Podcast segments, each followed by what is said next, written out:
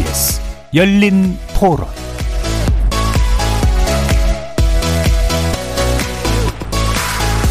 안녕하십니까. KBS 열린 토론 정준희입니다.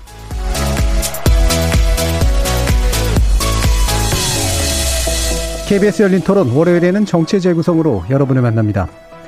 이번 주부터 제2차 추가 경정 예산안 국회 심사가 시작되는데요. 아무래도 역시 전국민 재난지원금 지급 관련 쟁점이 핵심이겠죠. 지난주 송영길 더불어민주당 대표와 이준석 국민의힘 대표가 전국민 재난지원금 지급 방침에 원칙적으로 합의했지만 국민의힘의 내부 반발로 인해 원점으로 돌아가고 말았는데요. 여야 간 이견만이 아니라 당정 간 합의도 안 된 상황이어서 전반 토론에서는 추경을 둘러싼 여야정 입장 차이와 함께 행정부에 대한 입법부의 권능 문제 그리고 이를 가능하게 하는 정치적 리더십의 문제도 함께 짚어보겠습니다. 본격적으로 막 오른 대선 경쟁 구도에서 꾸준히 그리고 상당한 격차로 선두권을 유지해온 두 인물은 여권의 이재명 경기지사와 야권의 윤석열 전 검찰총장인데요. 이 대세론적 구도를 깨고자 하는 여야 후보들의 도전장이 이어지고 있습니다. 오늘 김동연 전 경제부총리가 정책 구상을 담은 저서를 출간했는가 하면 지난주에는 최재형 전 감사원장이 국민의힘에 전격 입당했는데요.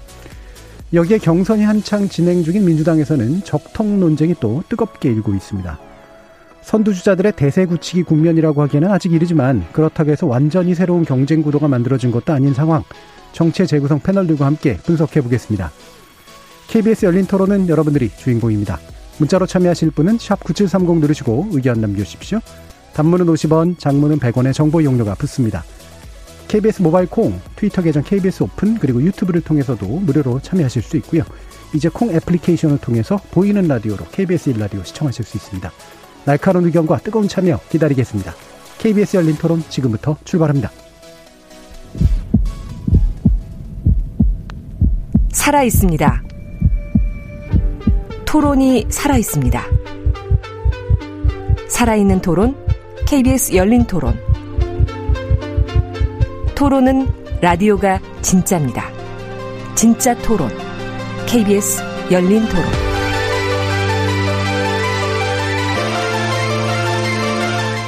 정치를 보는 새로운 시선, 정치의 재구성에서 시작합니다. 함께 해 주실 네 분의 논객 소개하겠습니다. 더불어민주당 장경태 의원 나오셨습니다. 안녕하세요. 장경태입니다. 전 국민의힘 대변인 윤희석 대변인 함께 하셨습니다. 안녕하세요. 윤희석입니다. 전 정의당 혁신위원이시죠. 김준우 변호사 나오셨습니다. 안녕하세요. 김준우입니다. 격주로 만나 뵙고 있는 국민의당 김근태 부대변인 나오셨습니다. 안녕하십니까. 김근태입니다. 자, 이제 33조 원 규모의 2차 추경안 국회 심사가 이제 시작되는데요. 어, 일단은 이제 처리 시한은 합의를 한 상태입니다. 근데 이 시한대로 지켜질 수 있을지 어떤 게 이제 문제가 될지 한번 짚어봐야 되는 시간인데요. 먼저 국회 안에 계신 원외 인사께서 먼저 얘기를 해주셔야겠네요. 예, 장경태 의원님. 네, 지금 현재 이제 각 상임위별 예산안은 다 통과된 상황이고요. 예결위로 넘어가 있는 상황입니다. 그래서 이제 22일 혹은 23일까지 처리를 목표로 하고 있는데 한뭐 다들 아시다시피 쟁점은 이 소위 코로나 위기 속에서 어 국민 어 국민 어 재난지원금을 전 국민에게 할 것이냐 혹은 어, 소득 하위 80%를 적용할 것이냐에 대한 부분인 것 같습니다. 뭐 사실 양측이 저는 뭐 옳다의 문제는 아닌 것 같고요. 이 어떤 범위 내에서 예를 들면 전 국민이 피해를 입은 부분이기 때문에 결국 재난지원금은 재난에 피해를 입으신 분들을 대상으로 지원을 나가는 게 맞는데 이 과연 소득으로 나눠서 코로나 위기가 닥쳤냐 사실 그런 건 아니거든요. 그렇기 때문에 전 국민이 피해자였고 전 국민에게 지원하자는 논리와 다만 이 좀 살펴보면 소위 5분위 소득, 소위 소득 상위 20%는 오히려 소득이 늘고 부채가 줄어들었거든요. 그러면 아무래도 이 사회적 양극화가 더 지속할 수 있다. 그렇기 때문에 굳이 소득이 는 분들까지 지원해야 되느냐에 대한 이 일장 일단 있는 것 같습니다. 그래서 예. 어떤 게 옳다라기보다는 제가 보기엔 다만 이, 이 정책이 이제 조세 정책의 차원이냐 아니면 뭐 복지 정책의 차원이냐인 것 같고요. 조세 정책은 차등을 둘 수 있지만 복지 정책은 차별해서는 안 됩니다. 그렇기 때문에 저는 어떻게 이걸 이해하고 있느냐에 따라 좀 관점도 달라지고 어 여러 가지 이 뭐 물론 뭐 재정 당국의 우려대로 당연히 국가 내 여유가 있으면 당연히 전 국민에게 지원하는 게 옳고요. 또 한편으로는 여러 가지 방식으로 혼합해서 어 많은 국민들께서 어 정말 국가가 나 국민을 어좀 소중하게 여기고 있다는 인식을 좀 심어줄 수 있는 어떤 계기가 됐으면 좋겠다 예. 그런 생각이 듭니다. 국회 안에서의 상황이라든가 어그 서로 맞붙고 있는 입장 차이에 대해서 비교적 어, 객관적으로 지금 얘기를 해주셨는데요. 어쨌든 그래도 당론은 그 의원들께서 이제 정하신 당론은 이제 민주당의 경우에는 이제 전국민 재난지원금을 추진하는 음, 그런 방식이고, 자 국민의힘은 지금 어, 당론 자체는 그러지 않았었단 말이죠. 예, 지금 어떤 입장으로 기본 핵심을 구성하고 있다고 봐야 될까요? 핵심은 어, 이번 추경으로 인해서 자영업자와 소상공인, 소위 말하는 취약계층에게 집중적으로 혜택을 드리자라는 전제가 있고요. 예. 증액은 안 된다. 이 상황에서 지금 합의한 액수를 가지고 그렇게 하자. 그렇기 때문에 추경 증액을 말씀하시는 예, 거죠? 예, 예, 예. 그렇기 때문에 전 국민에게 지원한다는 것은 예산상의 문제도 있고 금액이 쓰여서 효과를 얼마나 얻을 수 있느냐는 측면에서 볼 때 효율성 측면에서도 문제가 있기 때문에 예. 전 국민에게 주는 것은 반대한다. 예. 이게 기본적인 입장이죠. 예. 기본적으로 이제 소상공인 자영업자들에 대한 어, 두터운 지원을 해야 된다. 그리고 현재 입장에서 봤을 때 증액을 해서까지 이렇게 추경 증액을 해서까지 전 국민으로 가는 건 효과성도 떨어지고 그렇게 좋은 방식은 아닌 것 같다. 이렇게 보시는 거네요. 그렇습니다. 네. 자, 그러면 정의당 또는 김진우 어, 변호사님의 입장은? 정의당 입장은 지금 아마 코로나 4단계 상황에서는 80% 100% 논쟁할 때가 아니다라고 예. 하는 게 이제 핵심적인 주장인 것 같고요.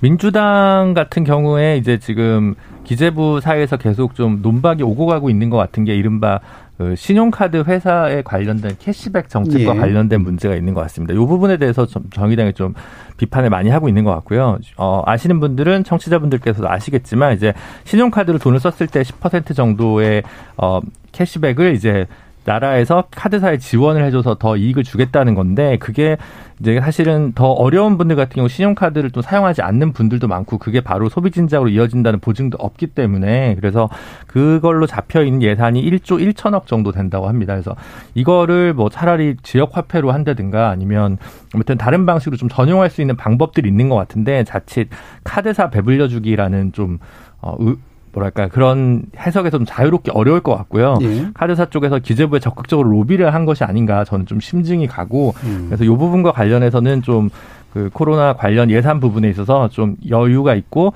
토론과 논쟁이 충분히 가능한 지점이 아닌가 싶습니다. 예. 핵심적으로는 그 캐시백 문제는 굳이 할 필요가 뭐 있느냐. 네. 그걸 가지고 뭔가 딴 거를 하면 하더라도 이런 쪽에 지금 정의당은 초점이 맞춰져 있고요. 자, 김근태 부대변인.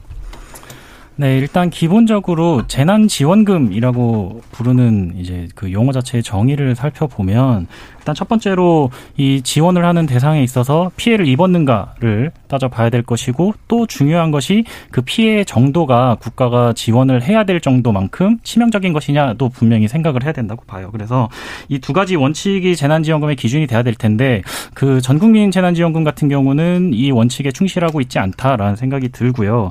그리고 사실 80%뭐 100% 이런 숫자도 명확한 기준이 없다라고 생각이 들어요. 그래서 코로나 19 시기에 지금 피해를 어 치명적으로 입은 경제적 피해를 입으신 국민도 계시지만 근데 반대로 소득이 또 늘어나는 국민도 있단 말이에요. 그래서 이런 부분들을 어 잘 면밀히 살펴보고 특히 이제 소상공인과 자영업자가 대표적으로 이제 피해 사례일 텐데 이런 부분들을 면밀히 조사하고 납득할 만한 지원 기준을 제시하는 게 정부의 역할이지 않나. 근데 그런 징 그런 것들을 못 하고 있는 거는 직무유기가 아닌가라고 생각을 합니다. 그래서 그리고 또 이제 25만 원 뭐 거기서 1, 2만 원 정도 낮추는 금액 뭐 이런 것들을 얘기하고 있는데 사실 자영업자분들 제대로 장사만 할 수 있게 해주면 그런 부분들은 하루 이틀이면은 회복할 수 있는 금액들이에요. 그래서 이런 뭐 용돈 주기식의 그런 선심성 뭐 이런 지원이 아니라 그 남는 돈으로 차라리 백신이라도 웃돈 얹어서 더 빨리 가져오든가 그런 좀 본질적인 대책 마련이 더 중요하다라고 생각이 듭니다. 음, 예. 음. 이게 이제 뭐 방금 또 저 김경태 부장님께서 제시해 주신 그런 내용 같은 경우 또 약간 더 많이 나간 이제 그런 쟁점이라서 어떻게 이제 연결시켜야 될지 좀 고민이 되긴 합니다만 이 부분은 좀 보죠. 일단은 여야 합의가 가능할 것인가. 사실 이 부분 어떻게 보세요, 국민의힘에서? 글쎄요. 원내에서 어떻게 하냐에 따르겠지만 기본적으로 음. 전 국민에게 드리느냐 마느냐의 문제에 대해서는 한쪽이 양보하지 않는 이상 합의하기가 어렵다고 봐요. 음. 아까도 말씀하셨죠. 저 장경태 의원께서 말씀하신 게 복지는 차별하면 안 된다고 말씀하셨는데 어떤 근거로 어, 그렇게 어, 절대적인 의미를 가진 말씀을 하시는지 제가 이해가 잘 안 갑니다. 무슨 말씀이냐. 재난지원금 얘기가 나온 것은 결국은 코로나19 사태로 인해서 경제적인 손실, 경제적인 손실을 보신 국민들께 세금으로 지원을 해주겠다는 거예요. 간단히 얘기해서. 그런데 아까도 말씀하셨잖아요. 소득 5분위에서는 오히려 어, 소득이 늘고 부채가 줄었단 말이에요. 김부겸 총리가 한 얘기예요. 이거는 다른 사람이 한 얘기가 아니라. 그렇다면 경제적 경제적 손실에 대해서 지원을 하겠다는 재난지원금의 정의에 비추어 볼 때 이거는 대상이 아닌 게 명확하잖아요. 그리고 또 효율성의 측면에서 아까도 말씀드렸지만 얘기를 하면 예를 들어 한정된 양의 물이 있는데 모두가 목이 말라요. 근데 어떤 사람은 정말 목이 마르고 어떤 사람은 별로 목이 안 말라요. 그러면 모두에게 한 모금씩만 줘야 되느냐. 그렇게 생각하지 않는 게 제가 볼 땐 합리적이라고 봐요. 이걸 어떻게 합의를 할 거냐? 그건 한쪽에서 설득을 해줘야 돼요. 어느 정도는 양보를 해줘야 된다는 얘기죠. 음, 그러니까 양보는 이제 쌍방이나 다방에서 다 일어나는 거잖아요. 그런데 예. 이 논리를 이 논리를 부술 만한 논리가 제, 제가 말씀드린 논리를 부술 만한 논리가 민주당에 있냐는 거예요. 전 국민에 대한 이게 뭐 선별하는 비용 80%에서 80%를 20%를 제외하는 비용이 많다. 그다음에 80%는 되고 81%는 안 되기 때문에 그 1% 차이로 거기서 지원에 배제된 사람의 뭐 상실감 이런 얘기를 한단 말이에요. 그 좀 박약하지 않아요, 그거는? 아니 2010년에 음. 이제 많은 논란과 논쟁이 있었습니다. 뭐 소위 무상급식 논쟁인데요. 그 덕분에 그 당시 오세훈 서울시장께서 사퇴하셨죠. 그러니까 무상급식 때도 그랬고 의무교육 논쟁에서도 그렇습니다. 돈 있는 분들에게 굳이 우리가 급식비까지 지원하면서 교육비까지 지원하면서 의무교육 지금 이제 21년부터 고교까지 무상교육이 되는데 과연 고등학교 그분들이 등록금이 없어서 고등 고교 그 중등교육을 못 받느냐 그런 건 아니거든요. 어, 예를 들면 돈 있는 집 자녀분들이 어, 뭐, 여러 가지, 그, 뭐, 급식비가 없어서, 뭐, 이, 이 무상급식을 해야 되느냐, 이런 논쟁이 있었습니다. 그런데 그 논쟁은 우리가 어찌되었건 이 소득을 조세 정책 시행함에 있어서 소득을 거, 받을 때는 거둘 때는 이 차등을 둬서 더 많이 번 사람이 더 많이 내고 어, 뭐 좀 덜 버신 분들이 덜 내는 이런 식으로 어떤 차등을 둔다는 것은 많은 국민들의 공감대가 있는데 국가가 국민에게 주어야 될 여러 가지 혜택과 지원 제도 중에서 특히 이 재난과 관련돼서는 이 영업 금지라든지 집합 제한이라든지 뭐 어떤 여러 가지 행정 명령이 있었죠. 각 소상공인과 자영업자들은 영업 금지를 받았을 거고요. 또 국민들도 집합 금지 혹은 집합 제한을 받지 않았습니까? 그러면 그 행정 명령이 미치는 모든 분들에게 일정한 국가가 국민에 대한 보상 과 예우를 한다는 차원에서 재난지원금이 논쟁이 있는 겁니다. 그런데 과연 여기서 방금 말씀하셨듯이 소득이 높은 분들은 이 행정명령을 따르지 않았느냐?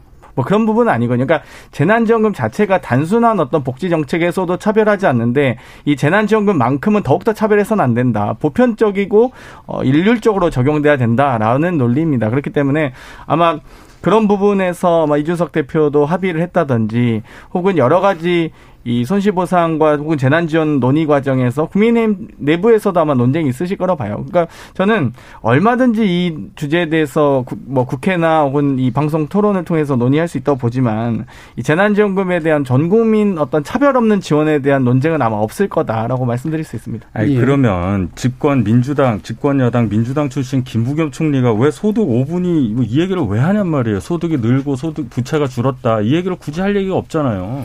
뭐 여러 가지 재정, 하셨을까요, 재정 이분은? 당국의 입장이 있죠. 어, 그래서 이제 그 재정 부분은 당국은 그럼 네, 저는 뭐 이제 아. 그 선별 비용과 관련해서 좀 많이 들기 때문에 시급한 경우에는 전 국민 지원을 하고 이후에 뭐 연말정산 방식으로 환급을 한다든가 뭐 이런 방식으로 아니면 소득을 나중에 잡아서 이렇게 뭐 누진세를 한다든가 그런 방법은 충분히 활용할 수 있을 것 같은데 계속 작년부터 그런 얘기들을 뭐 예를 들어 뭐 매일경제신문 같은 데서도 얘기하고 뭐 다양한 정치인분들이 얘기했는데 그게 뭐 조세 당국이나 이런 데서 기재부에서 반대를 해서인지 그 방법이 계속 좀 채택되지 않고 있는 부분이 조금 이해가 안 가고요.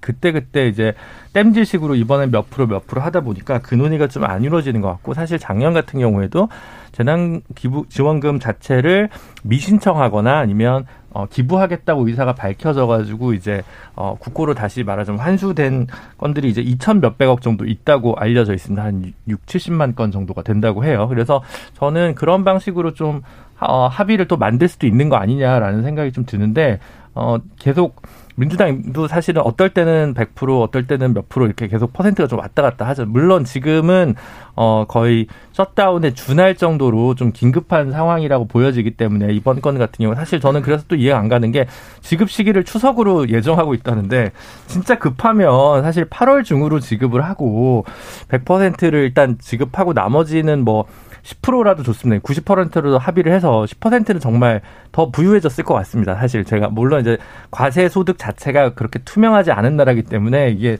또 여러 가지 다른 쟁점이 있겠습니다만 그렇게 해서 뭐 연말 정산 방식이나 이럴 때 소득으로 다시 나중에 해서 세금을 나중에 누진한다든가 이런 방식들도 분명히 있을 것 같은데 너무 과도하게 뭐랄까 자존심 싸움이랄까 이렇게 치닫는 건 별로 안 좋은 것 같고요. 다만 저는 자, 지난주 어쨌든 이준석 대표가 그걸 합의를 해줬다고 받고 그런 그건 일정한 결, 정치적 결단이었다고 생각하기 때문에 상당히 존중을 하는데 그 부분이 무화된 상황에서 여야의 합의에 야당의 조타수는 누구인가, 누구와 이야기를 했을 때 이 부분이 정확히 합의가 될 수 있는지에 대한 좀 의문도 있어서 그 부분과 관련해서는 또 야당이 그게 뭐 당대표도 좋고 원내대표도 좋은데 좀 조금 더 책임감 있는 자세로 협상에 좀 임해야 이 논의가 좀 빨리 잘 정리될 수 있지 않을까 싶습니다. 네, 일단 김건태 부대변인까지도 말씀드렸죠.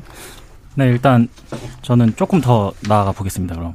그래서 그 지난 6월에 이제 한국경제연구원이라는 곳에서 나온 보고서가 있어요. 그래서 세대별 조세 부담을 좀 폭넓게 생애 주기를 걸쳐서 이제 분석한 보고서가 있는데 일단 이것도 어떻게 보면 정부 재정을 사용하는 일이니까 정부가 책임감 있게 운영을 해야 되는데 지금 실태를 보면 이미 이제 앞으로 태어날 미래 세대들은 앞선 세대가 만들어 놓은 국가 부채를 상환하느라 거의 평생을 바쳐서 일을 해야 되는 그런 상황이 되고 있어요. 그래서 이런 것들은 사실 더 나아가서 어, 저출산과도 굉장히 연관이 있는 것이고 근데 이런 부분들을 정부 여당이 책임감 있게 바라보면서 우리가 물론 어려운 시기지만 이 재정에 대해서 어떻게 우리가 운영할 것인가에 대한 고민이 절실하게 필요하다고 봐요. 근데 그런 고민이 좀 결여되어 있는 측면이 있지 않나라는 생각이 듭니다. 예, 알겠습니다. 이게 어느 게더 옳으냐는 그럼 요 정도만 얘기를 하고요. 이건 어, 자꾸 이제 반복되는 이야기가 될 것 같아서요. 사람들이 다 입장이 있습니다. 그리고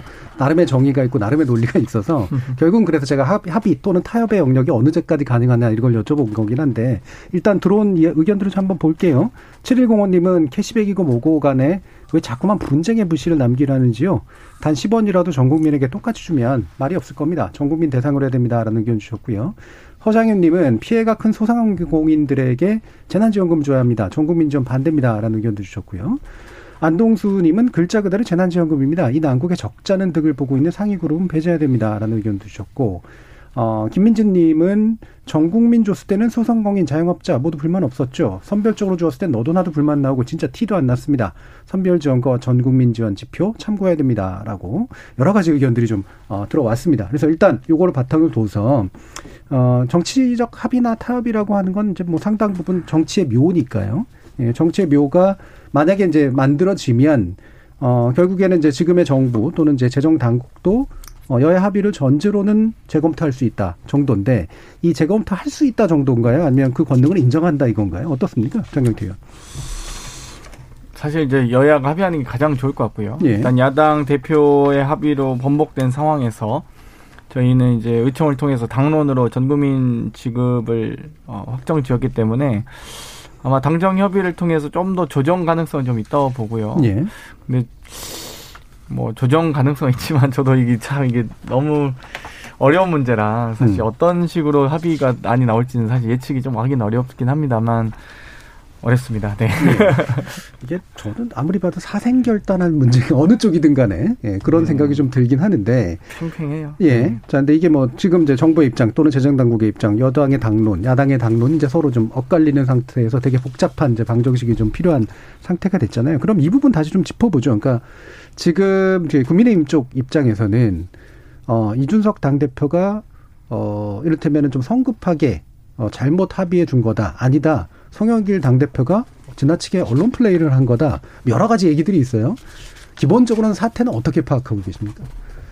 예, 합의를 했다는 말 자체가 아, 대변인 발로 한번 언론에 나갔기 때문에 예. 정말로 약속을 하고 아 그럼 전 국민으로 갑시다 이렇게 된 거냐 그건 아니라고 생각을 합니다. 물론 당사자 두 분만 한 방에 있었다고 하잖아요.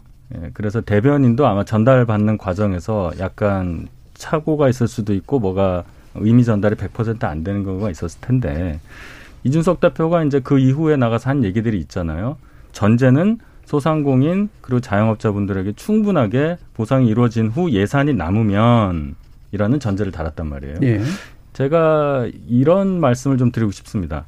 요 그 발언이 나올 때 그때 두 분이 만나셔서 어, 이런 게 나와서 이제 깜짝 놀라게 하셨던 이 부분은 언론 전달 과정에서 좀 문제가 많이 있었다고 생각을 해요. 물론 그 과정에서 이제 지금 어, 특정인이 이제 거론이 될 텐데 이 대변인이 말씀을 하시는 과정에서 언론에 전달하는 과정 거기에 좀 문제가 있었던 거는 제가 좀 지적을 할 수밖에 없어요. 왜냐하면 정무적 판단에 들어가야 되는 겁니다. 아다르고 어다른데 그거를 어떤 톤으로 얘기하느냐, 어떤 시점을 두고 어떤 시차를 두고 어떻게 얘기냐 하느냐에 따라서 그 방에서 이루어졌던 두 분의 여야 두 당 대표의 대화의 분위기와 결론 그런 것들이 다 나올 텐데 그런 것들이 음좀 고려되는 부분이 적었다 그런 면을 지적할 예. 수밖에 없어요. 저는. 예, 뭐 두 가지 면이 다 있을 텐데요. 어차피 이런 정치적으로 뭔가 전달이 일어나는 과정에서 의미의 손실이 일어나는 경우도 충분히 있으니까요. 근데 이게 이제 방금도 말씀해 주신 게 충분히 지원하고 남으면 해서 다 되게 주관적인 단어들이에요.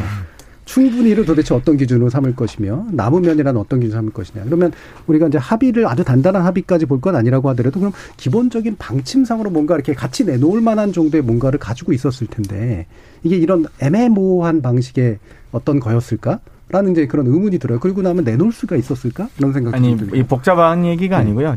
딱 두 가지 지점인데요. 뭐 더불어민주당 대변인이 이야기한 게 아니라 국민의힘 수석 대변인 발로 당 대표로부터 워딩을 받은 수석 대변인 논평 이 발표였습니다. 전 국민 지급 합의. 딱 이게 핵심이거든요. 전 국민 어, 뭐 당연히 수석 대변인이시니까 또 현역 의원이시니까 당 대표께 워딩을 받죠. 뭐 저희가 워딩을 알려주겠습니까? 뭐 근데 당 대표께서 전 국민 지급으로 합의했다. 이 이 핵심 키워드를 가지고 이제 발표를 하신 거고요.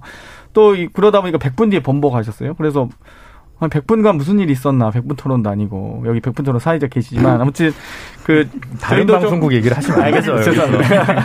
그래서 이 얘기를 들어보니 뭐 여러 가지 이미 이게 공개적으로 당 대표가 뭔데 하냐 원내 대표가 나나냐 이런 이런 말도 안 되는 소리가 어디 있습니까? 원내 대표는 국회의원들의 대표지만 당 대표는 당원들의 대표죠. 그렇기 때문에 대표성도 훨씬 크고요. 여러 가지 모든 저희도 그렇지만 국민의힘도 모든 당내 집행기구 중앙 의사결정 과정에서 당 대표가 의장을 맡습니다. 원내대표가 의장인 거는 의총밖에 없어요. 의총도 의장이 있는지 모르겠네요, 저도. 근데 모든 당내 의사결정 구조는 당 대표가 의장을 맡기 때문에 그만큼 대표성이 높거든요. 근데 당 대표가 뭔데 하냐뇨. 이건 저는, 저는 제 귀를 의심했어요. 그래가지고 참 이 두 가지 지점. 이 국민의힘 수석 대변인의 발표 그리고 당 대표로부터 워딩을 받은 발표가였다 한 가지. 그리고 두 번째는 당 대표의 권한을 왜 다른 분들이 더 오히려 침해하시는지 모르겠습니다. 저는 요거는 예, 뭐 음. 이러 어 왼쪽으로 보든 오른쪽으로 보든 꼭 뭐 왼쪽 오른쪽의 문제는 아니지만 어느 각도에서 보든 이준석 대표가 조금 실수한 부분은 있다고 생각을 하는데요. 예. 어, 국민의 입장에서 보면 자신들의 대선 전략이나 당론과 위배되는 부분과 관련해서 어, 합의를 하고 왔기 때문에 당내에서는 꼭 막 이준석 대표가 뭐 어려서 젊어서 뭐 우스워서 뭐 이런 게 아니더라도 충분히 비판받을 만한 일이었다고는 네. 생각이 듭니다. 하지만 뭐 제 개인적으로는 당 대표가 어느 정도의 권능은 있는 거 아니냐라고 생각하는 분 입장에서는 조금 달가운 측면만 있는 건 아닙니다. 근데 이게 어, 지금 양 당에서 계속 나타나고 있는 현상이에요. 예를 들면 주호영 원내대표 시절에 그 김태년 원내대표랑 뭐 합의했다가 예. 이제 의총에서 깨지고 돌아오는 과정이라든가 나경 원내대표 시절에도 그런 일이 있었고 또 예전에 민주당 같은 경우도 뭐 박영선 원내대표가 뭔가 합의에 오르면 뭔가 좀 걸리는 일이 있고, 그러니까 말하자면 당내를 완전히 장악하지 못하거나 당내 완전 주류가 아닌 사람이 원내대표거나 당대표일 경우에 그에 맞는 뭐 권위랄까 권한이 제대로 좀 인정받지 못하고 있는 게 우리 거대 양당에서 자주 나타나고 있는 현상이라는 생각이 하나로 들고요. 다른 한면으로 조금 하지만 그럼에도 불구하고 이준석 대표를 반드시 옹호할 수밖 아, 옹호할 수는 없는 이유는 음. 이런 것 같습니다. 제 생각에는 물론 코로나였지만 거기서는 따로 적어도 한 원내 수석 부대표 정도 되는 분들이 별도로 배석을 해서 합의문을 다시 문자로 다시 정리를 해가지고 예. 확인을 한 다음에 대변인에 나가야 되는데 지금 음. 보도된 거에 따르면 스피커폰으로 당대표 두 분이 불러서 그냥 두 대변인 고용진 의원이랑 황보승 의원 인대서 그대로 받아친 거라는 거잖아요. 그러니까 예. 뭔가 구두 대화에 있는 걸 그대로 옮기는 과정에서 이게 좀 설화가 있거나 해석이 다를 수 있는 부분과 관련해서는 좀 정리가 되는 어, 중간 단계가 분명히 좀 필요했는데 그 부분들을 좀 놓친 게 아닌가 그런 부분에서는 조금 경험 미숙이나 이런 것들이 이준석 대표가 지적받 지적받을 수밖에 없지 않을까 이런 생각이 좀 듭니다. 예. 김근태 부대변인 순서인데 제가 이, 이 시점에서 들, 안 들어갈 수가 없을 네. 것 같아요. 제가 저 이준석 대표 자리에 앉아서 방송을 하고 있는데 아, 좀 난감합니다. 근데 제가 드릴 수 있는 말씀은 지금 말씀하신 부분 다 지적됐고 당에서도 어, 과한 거 아니냐는 지적도 있었고 또 이준석 대표의 어, 생각에 대해서 또 지지하는 의견들도 예. 있단 말이에요. 이게 이제 취임한 지 한 달 정도 된 어, 젊은 당대표에 대한 공격이냐 아니면 정말 말씀하신 대로 어, 권위가 인정받지 못해서 그런 거냐. 그건 해석의 나름입니다. 제가 드리고 싶은 말씀은 그 사안 자체만 봤을 때 100% 합의, 정말 합의해서 우리는 이렇게 끌고 가겠다는 그런 굳건한 약속이었느냐. 지켜져야만 하는 약속의 그 강도가 있잖아요. 그걸 얘기하는 거예요. 그게 전달 과정에서 번복이라고 말씀하셨는데 번복이라면 번복이라 할 수 있겠지만은 100분 후에 그 당대표와 또 그거를 얘기한 수석 대변인이 얘기를 해서 다른 메시지가 나갔다면 그걸 믿어줘야죠. 음. 그러니까 이제 뭐 이 부분에서 누군가의 잘잘못을 따지는 건 뭐 충분히 지금 여러 가지 얘기들이 좀 나왔는데. 아, 힘들어요. 예. 예. 근데 이제 그런 것 같아요. 그러니까 이게 아, 결국 이제 우리가 흔히 정상회담, 음, 국가 간, 그 다음에 또 정당 간, 이렇게 이루어지는 것은 이제 상당 부분 권한이 위임되고 그 권한이 위임된 상태에서 나머지 것들이 이제 발표될 때 공식성이잖아요. 이 공식성이라는 측면에서 아까 김준우 변호사님이 이제 지적해 주셨듯이 뭔가 좀 이렇게 미숙한 부분이 있었다. 라고는 분명히 좀 얘기될 수 있을 것 같아요. 그 합의의 정도가 얼마나 단단했냐 아니냐는 별개로 치더라도 어쨌든 대변인의 입으로 이제 뭔가 이렇게 발표되는 형식을 이제 취했었기 때문에 그러면 이제 그 발표 뒤에 언제든 뭐 재해석할 수 있고 뒤집을 수 있고 이제 이런 문제는 아니니까 제가 계속해서 궁금했던 건 어느 정도가 됐길래 발표에 할 필요가 있다라고 느꼈을까. 사실 그런 거였거든요. 나름대로 두 분 다 성과라고 생각했기 때문에 이제 발표를 했을 텐데 이게 이제 곧바로 이제 성과가 안 돼버렸으니까. 김준호 변호사께서 조금 제가 정정하고 싶은 건요. 뭐 원내 수석 대표 정도가 배석해서 좀 조율을 했어야 되지 않느냐라고 하시는데 그렇진 않고요. 이 당대표 일정 같은 경우는 비서실장과 수석 대변인이 네. 동행하지 원내 수석이 동행하지는 않습니다. 원내 대표나 음. 여야 합의를 할 때 한다는 점 그리고 그 정도 당 대표의 권한이 있습니다. 어, 모든 여러 가지 회의, 당내 의사결정 과정의 모든 거의 의장과 집행 권한, 또 안건 상정 또한 당 대표가 거부할 수 있죠. 예를 들면 국회의장이 갖고 있는 권능처럼요. 뭐 아무리 법안을 발의하고 해도 어쨌든 안건을 당내에서는 대표가 조율할 수 있고 또 이 소위 국민의힘은 제일 야당 아니겠습니까? 국가 의전 의전 서열 9입니다. 그러니까 이 총리 다음에 아, 7위죠. 어, 이제 7위네요. 제가 착각이네요. 예. 당, 그러니까 국, 국무총리 다음이 여당 대표, 야당 대표, 원내 대표 이렇게 두 분이 해서 국가의장설 7위고요.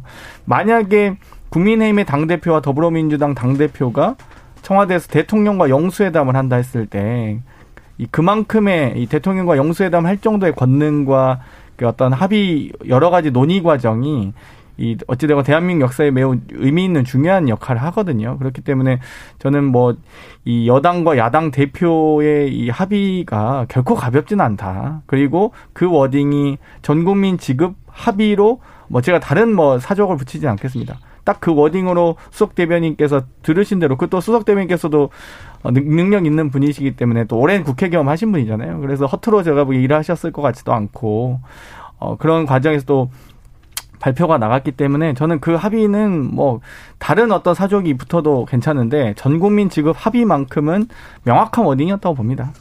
예. 자, 일단, 일단 김근태 부대변인 말씀까지 좀 듣고 저 뒤에 거 더 얘기해서 연결해서 얘기해 보죠. 뭐 이 사안에 대해서는 더 나아갈 게 딱히 없는 것 같긴 한데 그래서 일단 뭐 당사자가 아니니까 아니, 밖에서 이준석 대표를 네. 한랑 이제 약간 티삭 태각도 있었지만 그래도 제일 나이가 가까우시잖아요. 네, 여러 가지 면에서 뭔가 이렇게 생각하시는 부분이 있을 것 같아서. 뭐 어떻게 보면은 이제 원내 원내 경험이 많은 이제 송영길 대표와 이제 어떤 경험 차이에서 오는 문제가 어느 정도 있었을 것이라고 보이기도 하고요. 예. 근데 다만 이제 비판되는 지점이 좀 과한 측면도 분명히 있다고 예. 생각해요. 뭐 제왕적 대표 뭐 이런 음. 워딩들도 나오고 있는데 이런 부분들은 좀 과한 게 아닌가 싶고 그리고 아무래도 또 주목도가 있다 보니까 이제 최연소 당 대표고 또 신임 대표의 첫 뭐 국회 합의 아니었겠습니까? 그래서 그런 좀 주목도가 있기 때문에 어, 나타나는 현상들이 아닐까 이렇게 예. 생각합니다. 자 그러면 이 부분으로 한번 일부를 이제 이야기를 마무리 줬으면 좋겠는데 민주당 내에서의 송영길 대표의 리더십은 나아졌습니까? 아니면은 유지되고 있습니까? 못해졌습니까? 원래 송영기 대표님께서는 유지를 잘 하시는 분입니다. 네. 뭐 못하시지 않고 뭐 예, 이번에 올해, 크게 손해 본 거 없는 음. 올해 준비를 하셨고 아마 음. 제가 보기에는 좀 송영기 대표님 이제 스타일이 좀 약간 허심탄회하게 이야기하시는 스타일이라서 예. 이준석 대표에게 아마 좀 인간적으로 호소를 하셨을 것 같아요. 그리고 음. 이준석 대표도 아마 고민 끝에 어떤 정치적 결단을 내리는 과정이었을 것 같고 다만 이제 이 원내에서의 상황들은 조금 다소 이제 몰랐을 수는 있는데 예. 하지만 그 저, 이, 어떤 이 정치적 합의의 무게는 충분히 알 수 있다. 이준석 대표도 워낙 뭐 산전수전 뭐 공중전 하셨던 분이니까 이 그 부분을 분명히 이 감안하고 했을 텐데 아마 이 정도까지 원내에서 반발하리라고까지는 설마 그래도 이렇게 당 대표로서 합의를 했는데 이렇게 좀 불면 소리를 할까라고 예. 생각하지 않았을까 이렇게 예상 예상하고 하고 있습니다. 예. 그러면 이준석 대표의 리더십은 어떤 것 같으세요? 뭐 지금 언론은 언론이나 국민들 전반적인 평가는 취임 한 달 정도 지난 이준석 대표의 리더십이 경험의 부족이라거나 이런 기후를 다 우려를 다 없애는 수준으로 잘하고 있다고 저는 그렇게 평가를 받고 있다고 생각을 해요. 물론 복잡하게 어. 얘기하셨어요. 그래서 입장이 그러네요. 근데 대변인 아니시니까 허심탄회하게 얘기하셔도 그래요. 그 그런 어 걱정이 많이 있었죠. 그리고 네. 한 달이라는 기간 동안은 사실 뭐 한 처음에 한 1, 2주 정도는 뭐 어디를 방문을 꼭 해야 되고 음. 의전 같은 걸 해야 되니까 거기서는 뭐 좋은 메시지밖에 안 나오니까 네. 거기까지는 좋은 판단이 나올 수 있고 근데 그 이후에 이제 3주째, 4주째, 이제 5주째 이렇게 가고 있는데 지금까지는 큰 말씀하신 뭐 이런 문제 약간 있을 수 있겠지만 그래도 우리가 당 대표를 여러 분을 뵙는데 이 정도면은 굉장히 당을 잘 운영하고 있다. 저는 그렇게 개인적으로 평가합니다. 예. 자, 그러면 이 두 당의 어, 핵심 당의 리더십 에 대해서 어떻게 또 평가를 하시는지요? 근데 지금 이분들 실수도 조금씩 두 분 다 하셨고 예. 뭐 생각보다 잘하고 있는 부분도 있는데 어, 경선 관리 어떻게 하느냐로 결국 평가받을 분들이어서 예. 나머지는 나중에 다 기억에서 좀 지워지지 않을까 싶습니다. 솔직히 말씀드려서. 음. 근데 이제 그 민주당 송영길 대표 같은 경우는 뭐 지금 경선이 또 연기가 어쨌든 코로나 때문에 결정이 됐으니까 어 성적표가 일찍 나올 걸 좀 더 늦게 받으셔야 될 것 같고 이준석 대표는 윤석열 전 총장을 따로 만났는데 이제 뭐 가타부터 아직 그뭐 뒷소식은 없고 다만 최재형 원장이 입당을 했으니까 어, 그런 부분에서는 당 바깥에 있던 인재를 모셔오고 있는데 어, 한 걸음 내디딘 거니까 그 부분에 대해서는 또 좋게 평가받을 수 있겠죠. 아무리 네. 그 최재형 원장이 주도적으로 한 것이라 하더라도. 음. 네. 그러니까 높낮이는 있겠지만 결국은 경선을 잘 관리할 문제로 갈 것이다라고 보시는 거고요. 예, 김근태 부대변인. 네, 일단 민주당 송영길 대표 같은 경우는 이제 정권 재창출이 기존에 어, 예전에 일어났던 패턴들을 보면 이제 그 이전 정부에 대해서 조금 거리를 두고 어떤 차별화된 메시지를 내면서 이제 정권 재창출을 하는 게 어떤 하나의 패턴이라고 생각이 드는데요. 근데 이번 정부에서는 어, 상대적으로 지지율이 굳건한 측면이 있다 보니까 송영일 대표도 초기에 이렇게 냈던 메시지들이 좀 이전 정부의 거리감을 두는 메시지들을 내왔다가 조금 숨고르기를 하는 그런 시간이라고 보여져요. 그리고 이제 이준석 대표 같은 경우는 좀 우려되는 지점이 어, 말씀하신 대로 이제 대선을 준비를 해야 되는 부분이고 당 대표가 좀 주목을 받는 것보다는 당내에 이제 대선 주자들이 예. 담론을 주도하고 주목을 받아야 되는 그런 측면들이 있는데 어, 어떤 이제 여가부, 뭐 통일부 이런 정부 부처에 대한 담론 이런 것들이 어 시기적으로도 그렇고 어좀 대선을 준비하는 입장에서 적절했는가라는 생각이 좀 들기도 해요. 그리고 뭐 지금까지 이제 어, 이준석 당대표가 뭐 나는 국대다 이런 것들을 흥행시키면서 이제 젊은 층의 지지를 계속 받고 있는 거긴 한데 사실 이런 부분은 당대표의 역할이라고 볼 수도 있겠지만 어떤 좀 캠페인 플래너의 역할에 좀 가까운 모습을 보인다라고 보여져요. 그래서 예. 어, 좀 더 당대표에 걸맞는 행보를 앞으로 어떻게 보여줄지를 이제 아직 한 달밖에 안 됐으니까 좀 그런 것들을 지켜봐야 되는 측면이 있다라고 생각을 합니다. 예.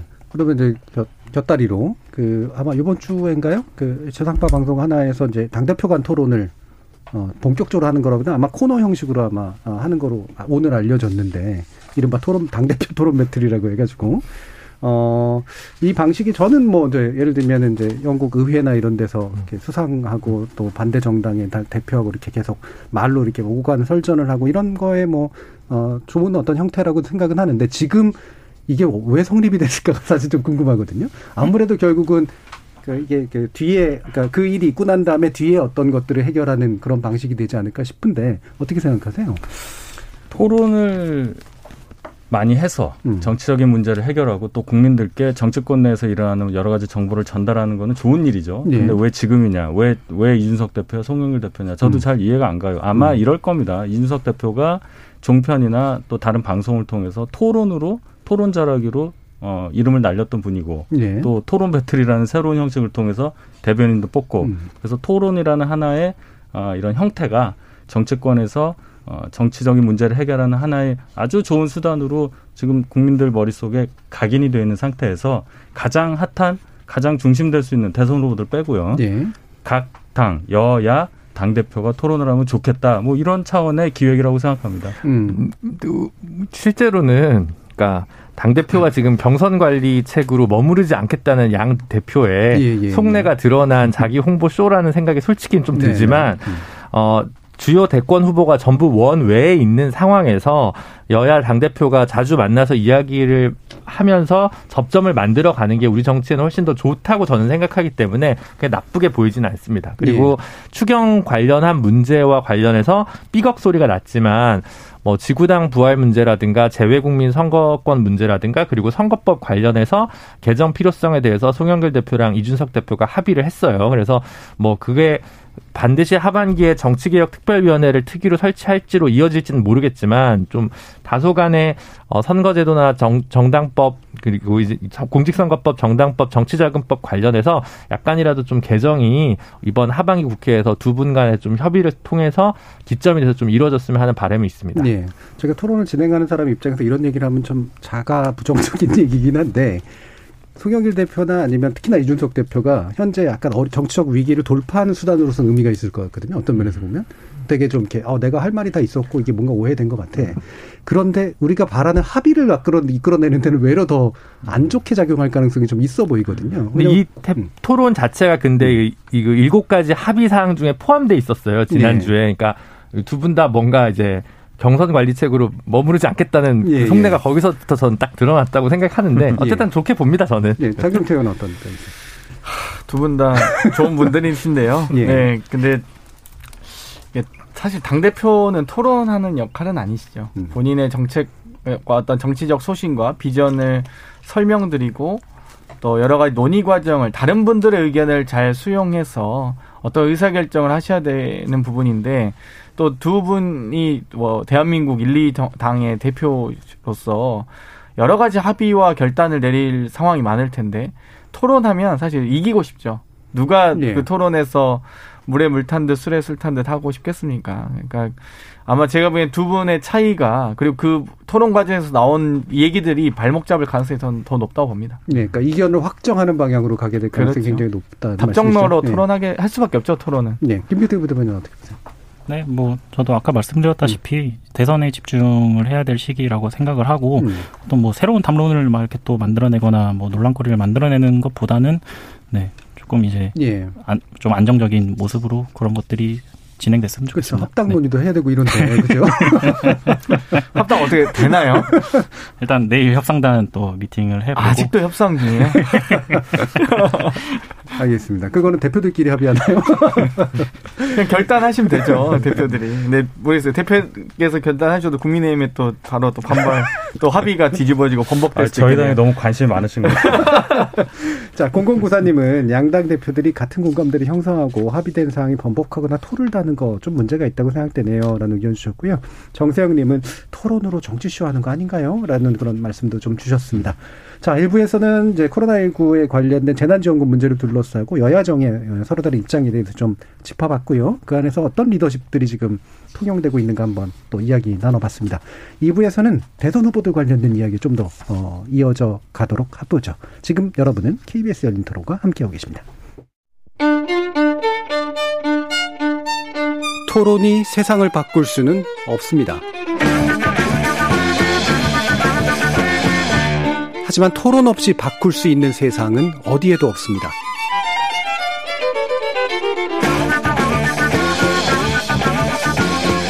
세상의 선한 변화를 갈망하는 당신. 정답이 아니라 질문의 힘을 믿는 당신. 우리 KBS 열린 토론에서 만납시다.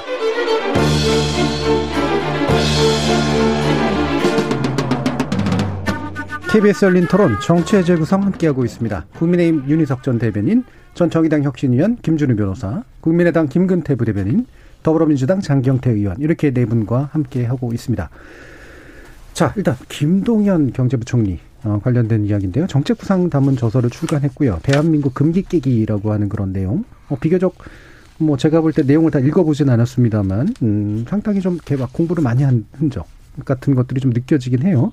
이거를 대선 행보로 해석하는 것이 맞을지 맞겠죠? 김준일 변호사님 어떻게 보세요? 아 본인이 이제 정치 교체라는 표현을 네. 쓰고 있어요. 근데 정치 세력 교체인가요? 네. 네. 근데 이제 여러 가지 고민이 드는데 사실은 김동연 총리가 여냐 야냐 이것도 물음표에 가까운 네. 행보였고 음. 지난 서울시장 선거 관련해서도 후보군으로 여와 야를 막론하고 작년부터 또 거론됐던 분입니다. 그래서 사실은 이게 검찰은 검사는 검찰 편 기재부 출신은 기재부 편이라고 저는 굳게 믿고 있는 쪽이긴 한데 예. 뭐꼭 좋다 나쁘다의 의미를 떠나서 그 DNA가 훨씬 더 강하다는 의미죠. 근데 본인이 지금 상황에서 어, 바로 대선으로 직행하기에는 현재 조금 너무 늦은 것 같습니다. 그래서 지금 이런 안들을 주로 내면서 행보를 하는 것은 결국은 음, 총리 쪽을 노리는 예.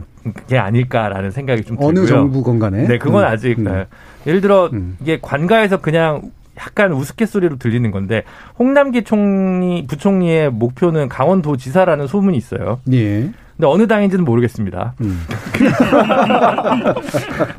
네. 어, 그래서 그렇죠. 비슷한 좀 맥락이 있는 것 같아요. 예. 아직 본인이 정치적 색깔을 드러나기보다는 이제 정책적으로 난 이 정도의 생각을 가진 사람이고 왜냐하면 이게 오랫동안 어쨌든 준비를 하다 보니까 책이 나온 거고 어 적어도 정확히 정치 신인들은 무엇을 하겠다는 건지 이 사람의 살아온 경력은 알겠는데 이 사람의 비전 은 무엇인지 미래를 공유하기는 어렵다라는 비판이 많지 않습니까? 특히 뭐 최재형 원장이든 윤석열 총장이든 그런 비판에서 자유롭지 않은데 그 부분을 오히려 불식시키면서 내용적으로 나는 준비가 돼 있다. 근데 그 위치와 관련해서는 어 꼭 대선 후보가 아니더라도 다른 역할을 좀 고민할 수 있는 여지까지 어, 넓혀두고 지금 움직이고 있는 게 아닌가 싶습니다. 예, 어, 새로운 해석이네요. 예.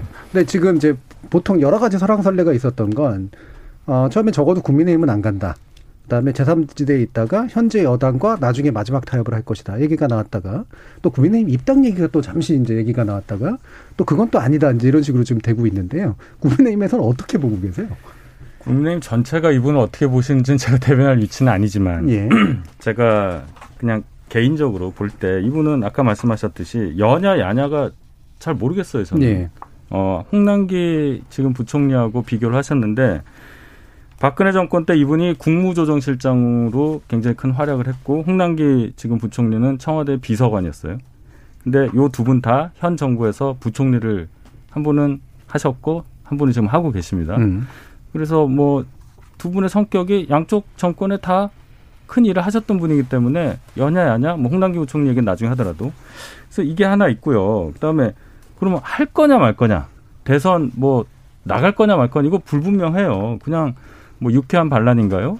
그 조직을 통해서 뭔가 봉사활동을 네. 하고 자신의 어떤 활동에 대해서 많이 선전을 하고 계신데 제가 볼 때는 시간도 많이 부족하고요. 말씀드린 대로. 그래서 이분이 무슨 게임 체인저가 될 수 있느냐 또는 국민의힘 입장에서 볼 때 새로운 어, 주작감으로 부상을 해서 기존 주자가 예를 들어 지지율이 떨어지거나 문제가 있어서 대선에 나가지 못하는 상황에서 대체제로서 활약을 할 수 있을 것이냐 지금으로 봐서는 그렇게 어, 낙관적으로 보이지 않아요. 미담도 많잖아요, 이분이. 뭐, 야, 상고 출신의 네. 야간대학을 졸업해서 어려운 환경에서 여기까지 온 입지전적 인물이라고 하지만 미담 자체는 아름다운 거예요. 근데 선거에서 미담만 가지고 성공할 수는 없잖아요. 중요한 건 강력한 권력 의지. 내가 꼭 대통령이 되겠다는 권력 의지. 그리고 실력 두 개입니다. 이분께 그게 보이느냐? 아직 미지수라고 봅니다. 네. 권력 의지, 그 다음에 실력, 그다음에 사실 세력도 되게 중요할 것 같은데 그렇죠. 예. 근데 결국에는 그게 어, 어느 당, 당장인데 당의 어떤 색깔이나 이런 걸 나타내는 방식은 분명히 아닌 것 같고, 그냥 흔히 말하면 제3지대인데, 이거 지금 안철수 대표한테 굉장히 불편한 위치 아닌가요? 근데 일단 예. 그, 김동연 후보 같은 경우 얘기를 한 게, 불로소득을 환수하는 시장 친화적인 토지 공개념 이런 워딩을 썼단 말입니다. 예, 근데 예. 참 말이 앞뒤가 안 맞는 말이라고 생각을 해요. 이게 뭐 굳이 비유를 하자면 뭐 가정 친화적인 일부 다 처리하겠다 뭐 요런 그런 좀 그 반시장주의적인 단어에다가 시장 친화적인 단어를 붙여 놓은 거라고 저는 보고 있는데 부동산 관련해서 지금 이제 부동산 관련해서 한 얘기입니다.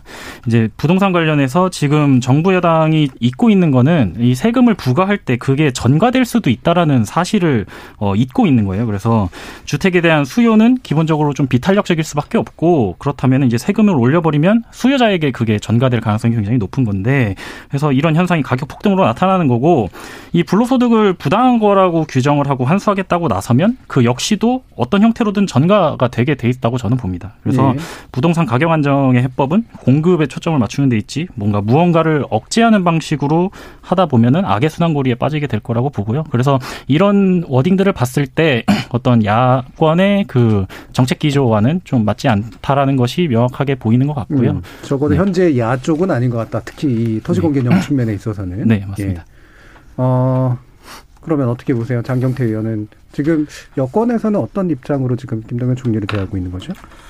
어, 경제부총리로서 뭐 훌륭히 역할과 직무를 수행하셨다고 보고요. 음. 뭐 여러 가지 이제 또 본인의 또 고민과 어떤 거취 과정, 거취를 고민하는 과정에서 대선 출마를 고민하신 것 같은데 좀 아쉽긴 합니다. 워낙 또 이 모범생 스타일이셔서 여러 가지 이 정치적 과정을 이제 헤쳐나가는 것도 문제지만 또 정치적 결단을 내려야 되는 대통령이라고 하면 이 부총리나 장관과 또 다르거든요. 이, 이 선출직과 임명직이 다르듯이 또 특히 이 대통령 같은 경우는 여러 가지 정치적 결단, 승부수, 뭐 여러 가지 그런 기질도 좀 필요한데 단순히 노력만으로는 되진 않는다. 뭐 능력과 노력, 세력, 모든 그 력들이 다 뭉쳐져서 총합이 만들어내는 과정이기 때문에 뭐 고민은 많으시리라 보고 또 열심히 또 잘 하시리라 보지만 어, 최소한 그래도 국민의힘을 가지진 않았으면 좋겠다 이런 생각을 하고 있습니다. 네. 적어도 내가 갖지는 못하면 남한테 주고는 싶지 않다. 네.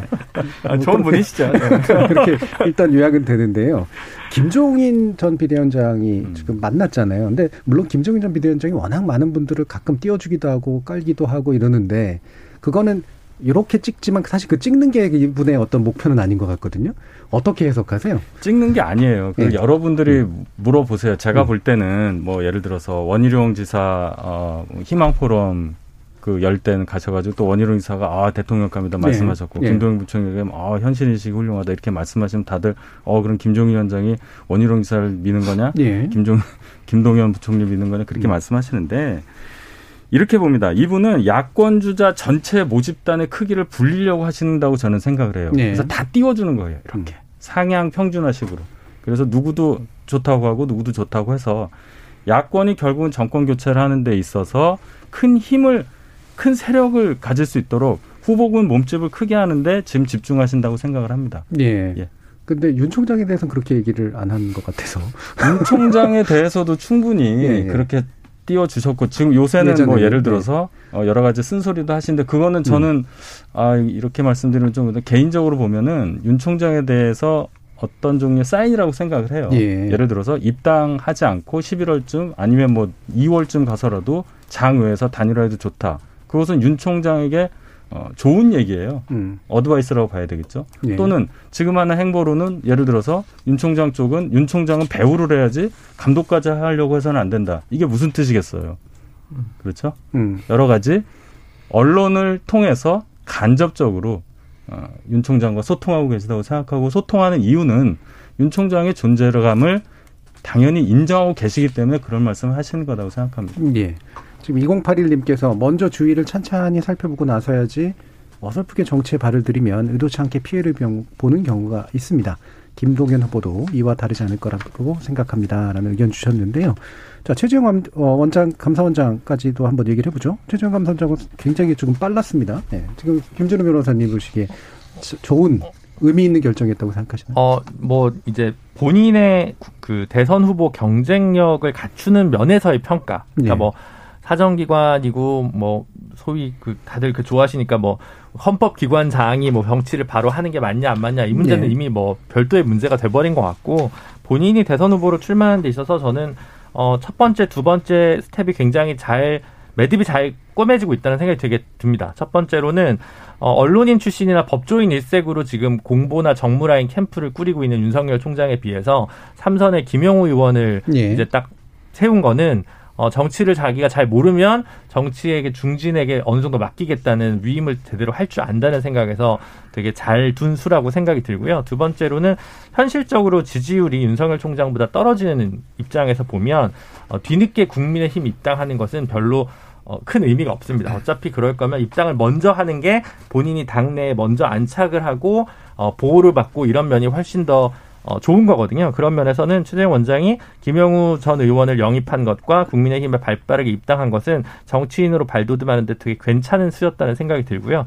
실제로 지금 지지율도 야당 후보 적합도 면에서 굉장히 일주일 사이에 큰 폭의 상승이 있- 있었다고 생각이 들고 이제 그 다음이 근데 이제 뭐냐 지난 음. 2주 동안 리얼미터 지지율 기준으로 보면 윤석열 총장 한 10% 정도 떨어졌지 않습니까? 지지율이. 반면에 이제 최재형 원장이 상당히 이제 올라간 측면이 있는데, 그러면 이제 그 다음에 최재형 원장이 무엇을 보여줄 것인가 좀 남아 있지만 어쨌든 처음 수는 꽤 괜찮았다. 이런 생각이 듭니다. 예. 어, 김준우 변호사님이 굉장히 어, 정치공학적으로 지금 평가를 해주셨어요. 예. 자, 그럼 정치공학적으로 평가하십니까? 뭐 유일한 선택지였죠. 사실 이제 윤석열 총장과 아무래도 비교를 많이 당하는 것이 사정기관장이었다는 점이고요.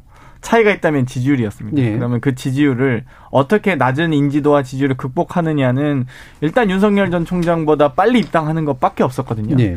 결국 제3지대에서 겉돌아봐야 윤석열 전 총장과 겹치기밖에 안 하고요. 이 입당이라도 빨리 해야 됐을 것 같다는 생각을 하는데 지금 여러 가지 이제 검찰, 국정원, 감사원 등 이 사정기관, 권력기관장들이 정치에 바로 이렇게 입문하는 과정이 참 이제 세간에서는 뭐 검찰총장, 감사원장 했으니 국정원장만 거- 정치하면 대통령이 출마하면 되겠다라는 말까지 나오는데 사실 검찰총장과 감사원장 또 다른 부분이 있습니다. 그러니까 검찰총장의 임기는 법률로서 2년이 보장되지만 감사원장은 헌법에 명시되어 있는 권한이거든요. 임기거든요. 헌법에 이 4년 임기로 한 해 중임할 수 있게 명시가 되어 있는데 이 헌법 기관장이 이 17일 만에 소- 솔직히 부친상을 겪으신 지 일주일 만에 입당을 하셨어요. 그래서 좀, 좀 다른 신변의 정리나 이런 것들을 하시면서 좀 여유를 가지시는 게 어땠을까 하지만 결국 이 대통령 출마가 더 중요하셨던 것 같고요. 아무튼 너무 빨리 입당을 하셨다. 그리고 본인의 뭐 유일한 선택지긴 했지만 조금 안타까운 마음도 있습니다. 좀. 예. 네. 자, 윤 대변인. 그 헌법기관장, 특히 사정기관장이 바로 직을 사퇴하고 임기 만료 전에 그리고 정치에 뛰어든 거에 대해서 안타깝게 생각한다고 여당 의원께서 말씀을 하시면 언급하면 언급할수록 그건 여당의 손해예요. 아니 왜 여당 소속의 여당에서 대통령이 임명한 사정기관장, 감사원장 이런 분들이 또 김동연 경제부총리도 어떻게 될지 모르지만 이 정권에 몸담았던 고위직들이 왜 하나같이 야당 편에서 서서 대통령 출마를 고민하냔 말이에요. 여기까지만 말씀드리겠고 최 원장 입장에서는 당연히 당, 당연한 단일한 선택지였어요. 지지세도 없었어요. 조직 당연이었고요. 인지도도 낮아요. 그 입당해서 뭔가를 어, 사람들의 관심을 끌어야 됐고요. 아까 김준우 변호사께서 이제 그 다음이 뭐냐가 중요하다고 이제 보시는데 맞습니다. 제가 볼 때는 요 정도까지 조금 떠 있다면 분명히 이제 당 내에서 몇몇 국회의원분들이 최재형 원장을 지원하겠다 또는 소위 말해서 최재형 원장 캠프에 예. 뭐 합류한다 이런 뉴스들이 좀 나올 거예요. 결국은 제가 볼 땐 그래요 개인적으로 대선 후보는 국민을 대표하는 국회의원이 얼마나 많은 숫자의 국회의원이 그 사람을 미느냐에 따라서 결정이 된다고 생각을 합니다.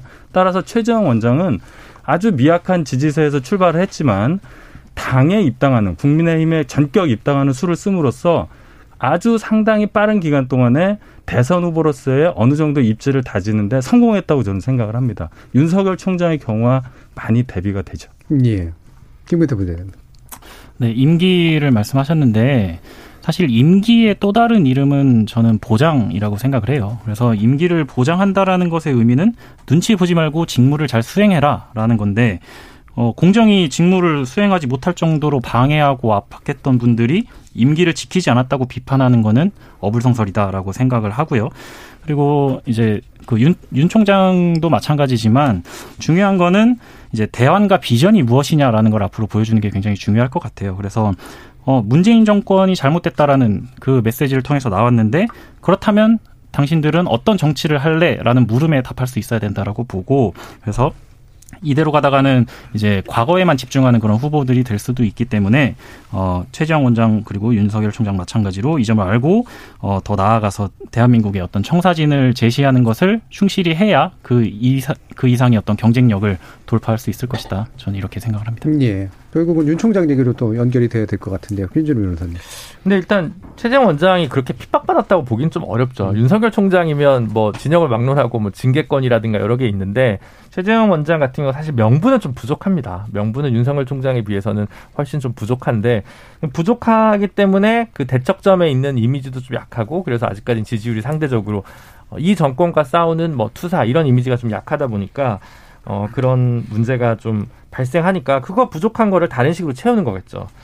역대 감사원장 출신 정치인도 그렇게 말로가 성공적이진 않았습니다. 뭐 이회창 총리나 김황식 총리가 있는데요. 예. 네, 뭐 어떻게 뭐 하여튼 그걸 잘 트라우마랄까 이런 그 징크스를 잘 해결하시기를 빌고 근데 그게 말하자면 아까 얘기한 김동연 원 부총리의 유일한 강점인 것 같아요. 그러니까 어, 최재형이 바라는 나라 어, 그리고 윤석열이 바라는 나라는 절차적 정의가 지켜지는 나라. 라는 건 상상이 되는데 그 이상이 좀 상상되지는 않거든요. 그러니까 무엇을 하겠다라는 게 아니라 나는 원칙을 잘 지키겠다. 나는 상식을 잘 지키겠다. 나는 공정한 룰의 심판자가 되겠다라고 하는 것만으로 현재 산적한 문제들을 잘 해결할 수 있나. 최재형 원장이 부동산 문제를 잘 해결할 수 있나.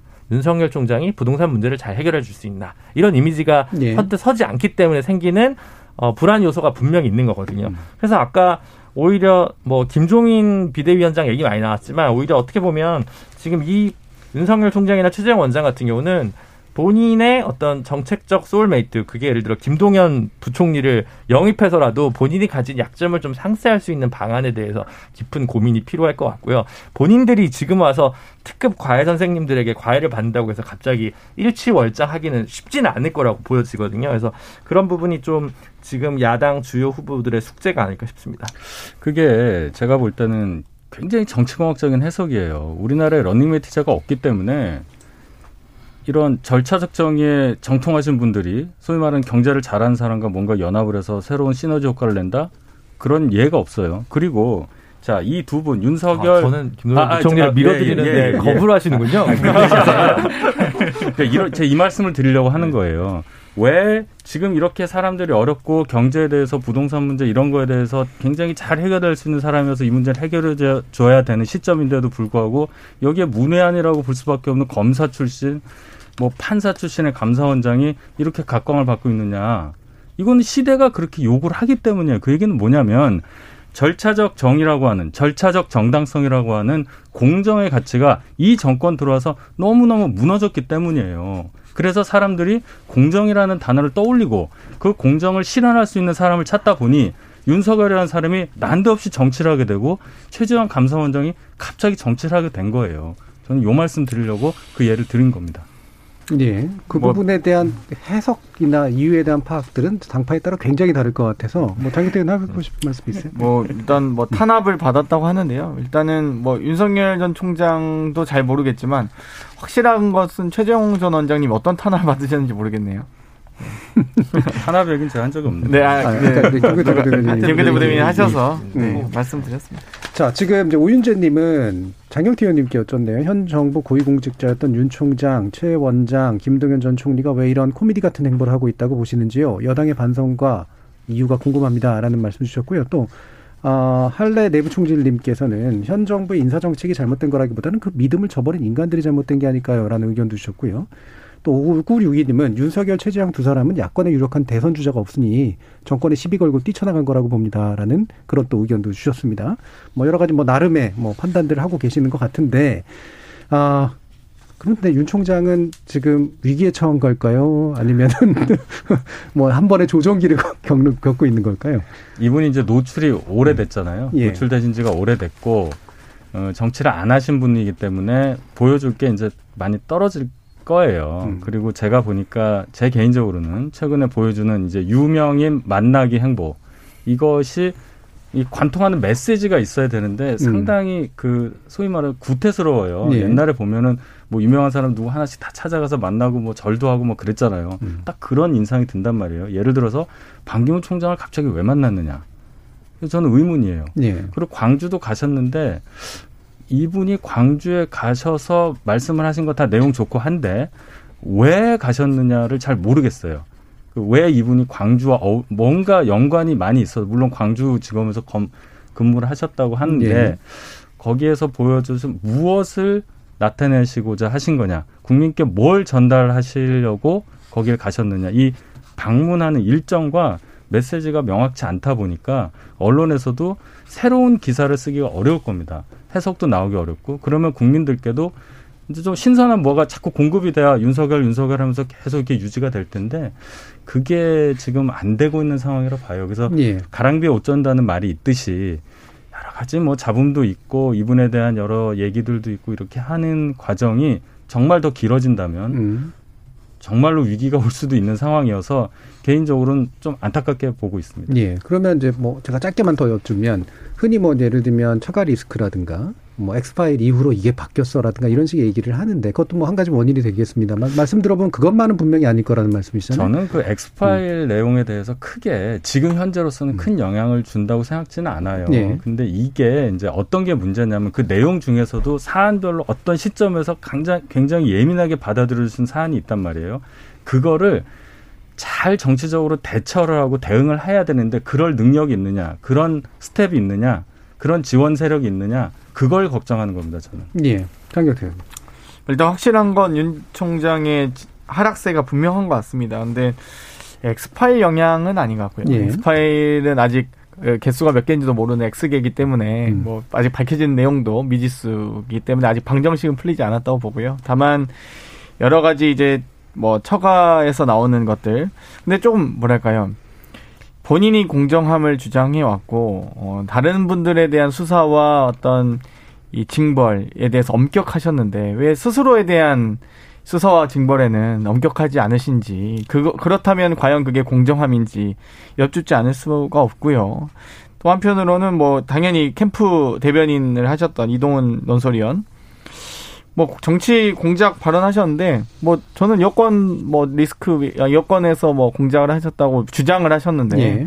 밝히셨으면 좋겠어요. 그래서 음. 본인이 좀 더 본인이 수산업자라고 주장하시는 분의 어떤 로비를 받은 것을 덮으려고 했던 그냥 워딩이 아닌가 이런 의심도 되기 때문에 본인이 그냥 떳떳하게 밝히실 거 밝히시고 이렇게 하면 좋은데 자꾸만 이, 이, 지, 어떤 측근이라고 해야 될까요? 아무튼 이 근거리에 계신 분들의 가족도 그렇고 대변인도 그렇고 여러 가지 이런 부분이 터지는 과정에서 또 본인이 지금까지 보여왔던 엄격함과 공정함을 잃고 있다. 그렇기 때문에 국민들은 뭐야 저 사람 공정하다고 생각했는데 결국 자기 사람, 자기 측근, 자기 가족들은 또 다시 어, 본인 스스로 말했던 원칙들을 무너져 가는구나라고 국민들이 이해하셨기 때문에 저는 하락세가 두드러진다고 보고요.